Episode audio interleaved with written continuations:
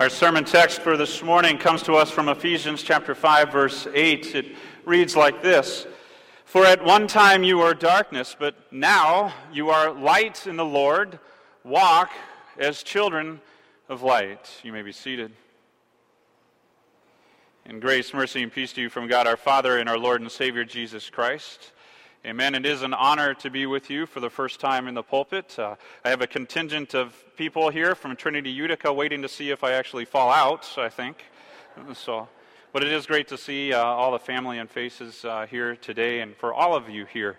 Uh, it's a joy to start to dive right into the scripture with you. And I want to paint a little context of this text from Ephesians 5. So, what I'm going to do is reflect on the opening sentences of this letter uh, that Paul writes to the Ephesian church. And so, if you would with me, just look at the screen uh, for the first opening sentences to this letter.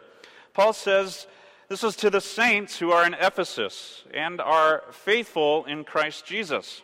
Okay. So Paul is writing to Christians, and not just to Christians, but to those who are faithful in Christ Jesus. And he means to give them a word of encouragement and hope. Uh, and so he continues by reminding them who they are and who they belong to. And so this is what he says in the opening sentences some more.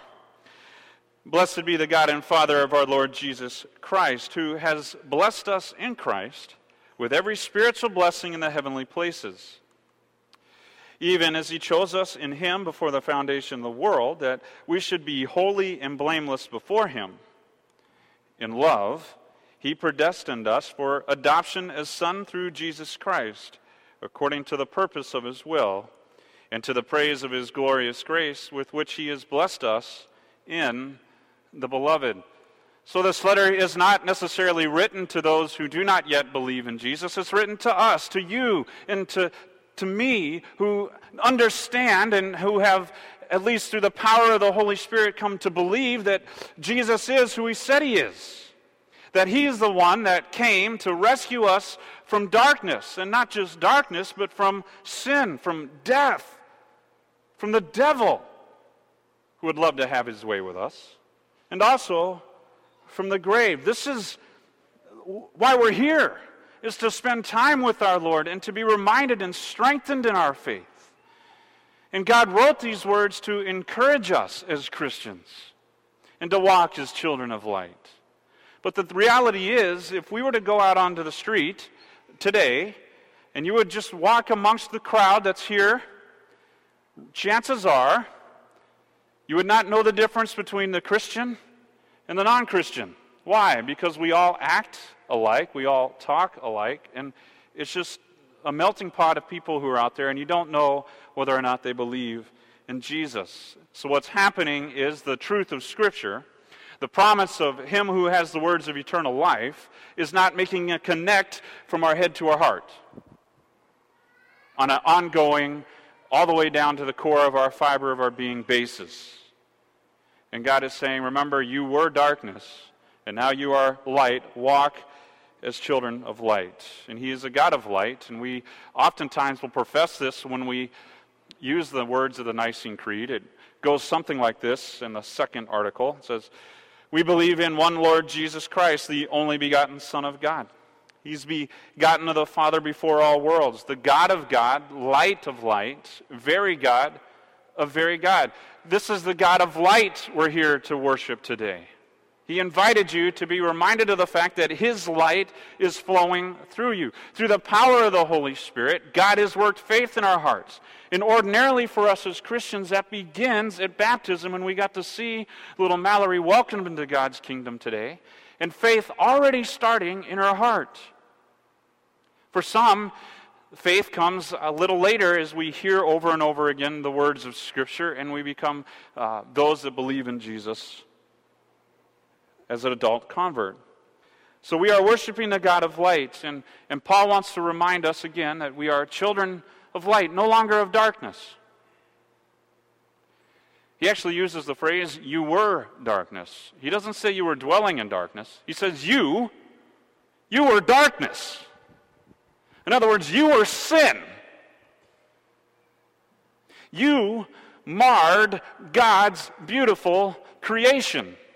By your thoughts, your words, your deeds. And now God changed you. You were darkness, but now you are a child of the light. Do you feel changed? Having known Jesus as your Lord and Savior, do you feel changed? It's, it's not a matter of whether or not we feel it, God has declared it. You are changed. And so here's what we get to do as a response we get to live a changed life. This isn't a have to, this is a we get to. God is saying you get to live a changed life. We don't follow the Ten Commandments in order to earn God's love. No. We follow those because of what God has done for us. And out of a response for that, we're changed. We live as a child of light.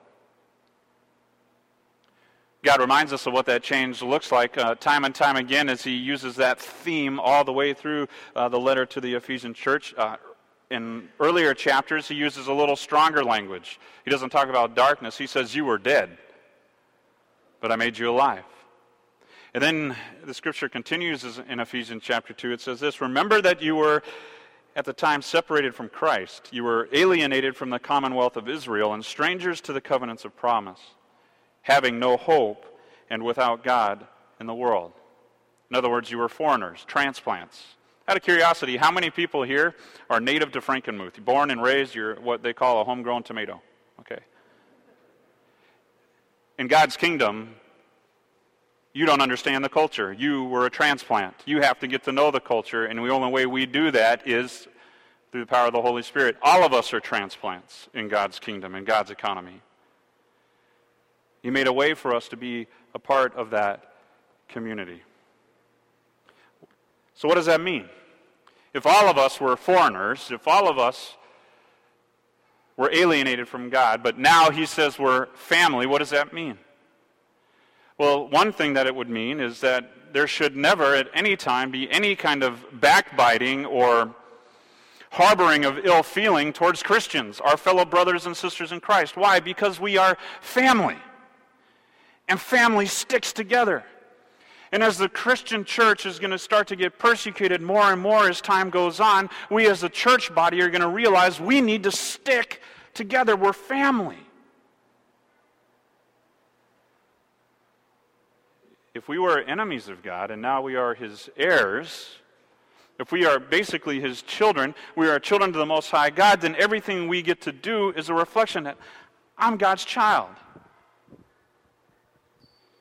You ever use your lips in an off color joke? Or maybe uh, there's more curse words that come out of your mouth than uh, words that build up and edify? This instrument is the same instrument that we use to praise our Heavenly Father.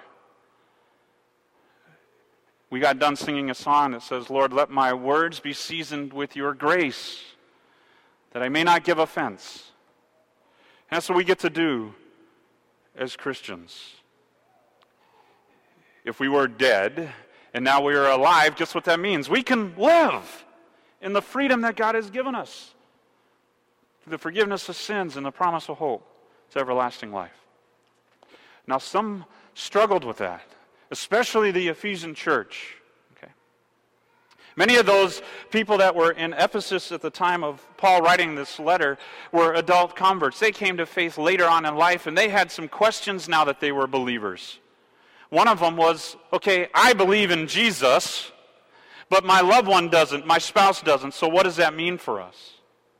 Or I hang out with a group of friends and they talk about all the fun that they get to have and, and how much, oh, they were just, there was an orgy and there was all kinds of drinking and partying. And, and boy, I used to be a part of that and I want to miss, I, I miss it. I'm supposed to give that all up? Am I supposed to rebuke my friends? Am I supposed to cut myself off and only live with Christians? These are the kind of questions that the Ephesians were asking because they came to faith later in life.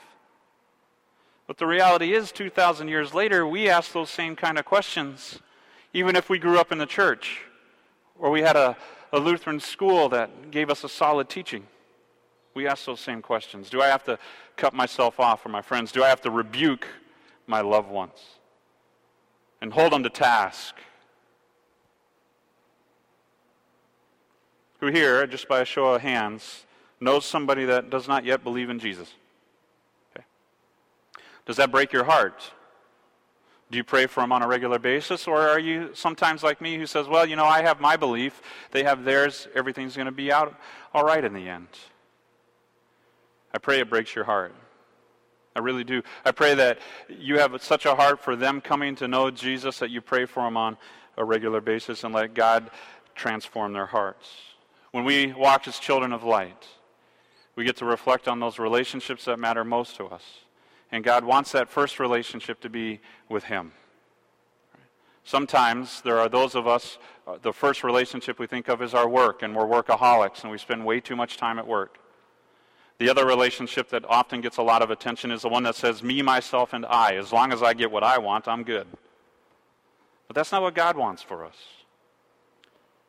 He wants us to walk as children of light.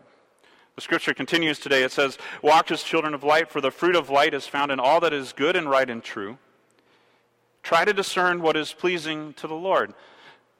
And in this sentence, try to discern, God is not saying, Go figure out what makes me happy. We already know what makes him happy, right? He sent his son in love because he loved us so much that he said that I want to make sure there is no obstacle to the relationship that stands between you and me, my child. And so I send my son to rescue you from darkness, from sin, death, and the devil, and to welcome you into my family. And that nothing would ever separate you from my love. That is what pleases our Lord that gospel message of life and salvation through Christ. And we, as Christian brothers and sisters, as sons of God, can live in that freedom. He says, Test me in this and that scripture. When he's saying discern, he's saying, Just test me. Spend time in the Holy Scriptures and get to know me more and more and how great my love is. When those nails pierced the hands of my son and his feet, and out of love for you, he cried out, Father, forgive them. He didn't curse you. He took on the weight of our sin for us so that we can live in freedom and we can change the world through the power of the Holy Spirit. Church, do you believe that Christians can change the world? Show of hands.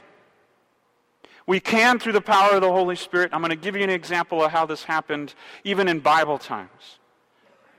There was a practice in the Roman rule world, in the Greek world, basically most of the world except for the Jewish people. And this is how they would treat their babies. So imagine like a little Mallory who was just baptized, all right? If mom and dad were Roman and they really wanted a boy rather than a girl, you know what they could do? Just leave him out in the elements and let the elements take that child. It was called the practice of exposure, exposure to the elements if that child was sick or deformed or had the face that only a mother can love, all right, they could put that child out in the elements and just let be happen what happened.